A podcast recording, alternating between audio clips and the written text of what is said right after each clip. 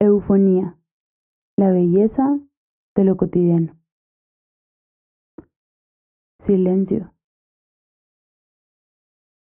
No se puede tocar, no se puede oler, no se puede sentir ni tampoco ver. Pero de alguna manera extraña, el silencio se puede escuchar. Sabemos que el lugar está silencioso porque no hay algo que rompa esa sensación que perturba la mente silencio. Por un momento se puede disfrutar, pero después llega a ser abrumador y desesperante. Silencio. A veces es lo único que escucho. Puede haber un desastre a mi alrededor, mucho bullicio, mi mente gritando y mi corazón palpitando fuerte, pero todo calla en medio del ruido, porque la única voz que importa y que puede cortar con el silencio, se siente lejana, como que no está. Pareciera que me dejó y que por más que llame a su nombre, decide permanecer distante. No veo su rostro, que es una lámpara que irradia luz para que no me caiga en los agujeros de dolor que se presentan en el camino. ¿Dónde está su mano? Esa que evita que el torbellino mental arrase con todo a su paso, dejando destruido el camino. Por más que lo intento y lo imagino, no siento su abrazo que me sostiene y promete que todo estará bien. ¿Dónde está? No lo veo, no lo escucho, solo siento el silencio. Permaneces quieto y callado. Tan así que pareciera que no estás, que lejos te has ido y que no volverás jamás. Como levantar un teléfono y que al otro lado no haya nadie escuchando, o enviar una carta y que nadie la reciba. Así me siento a veces, como si no estuvieras y tus ojos no me vieran. Siento que hablo y tus oídos no me oyen. Aún gritando, mi voz es como un susurro tan suave que nadie alcanza a escuchar.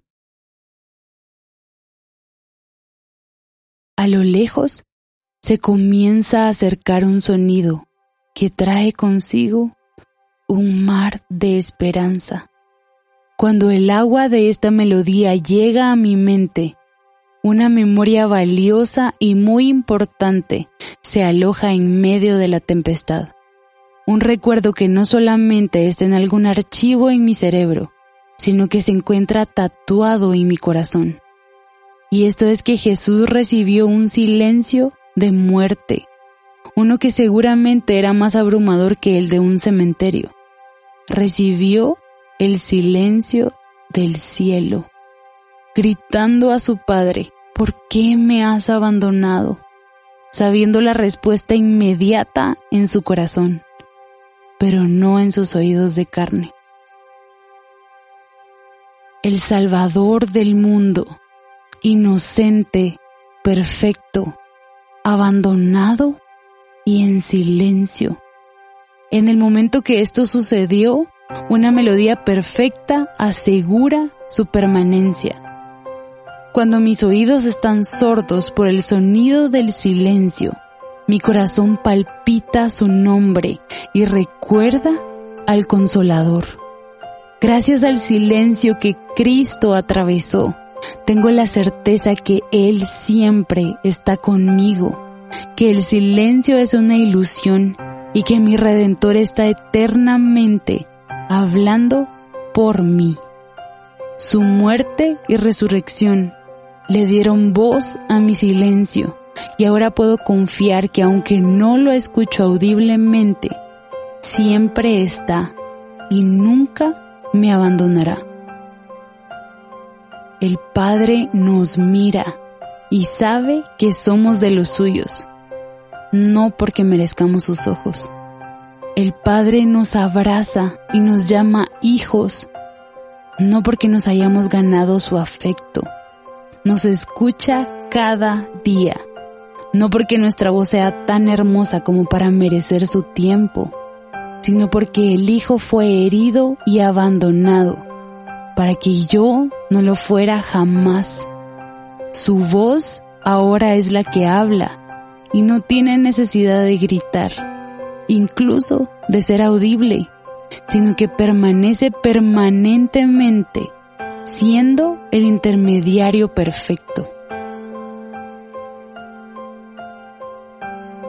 Gracias a sus manos siendo atravesadas, sé que sus ojos están sobre mí. Gracias al silencio profundo que vivió, en su palabra, su voz siempre puedo encontrar. Clamo a Él y me oye y me promete que me libró de mi angustia más grande, la muerte eterna y mi pecado. Opuesto a la distancia que siento, Él cerca está y nunca me va a dejar. Temor no siento más, porque como un león me cuida y aún en el silencio mi alma sabe que Él está. Muchos han pensado que solo se encuentran, que sus palabras no se escuchan o que Él no tiene tiempo para sus lágrimas. Pero nadie entiende mejor de dolor que Él mismo y podemos confiar que nuestras voces llegan a su habitación y que Él presta atención. Entonces el silencio nunca debe ser evidencia de su presencia Nuestras emociones son engañosas, por lo tanto solamente su vida, muerte y resurrección son la muestra más grande que nada nos podrá separar de su amor. De la misma manera, también el Espíritu nos ayuda en nuestra debilidad. No sabemos orar como deberíamos, pero el Espíritu mismo intercede por nosotros con gemidos indecibles y aquel que escudriña los corazones sabe cuál es el sentir del Espíritu, porque Él intercede por los santos conforme a la voluntad de Dios. Romanos 8, 26 al 27.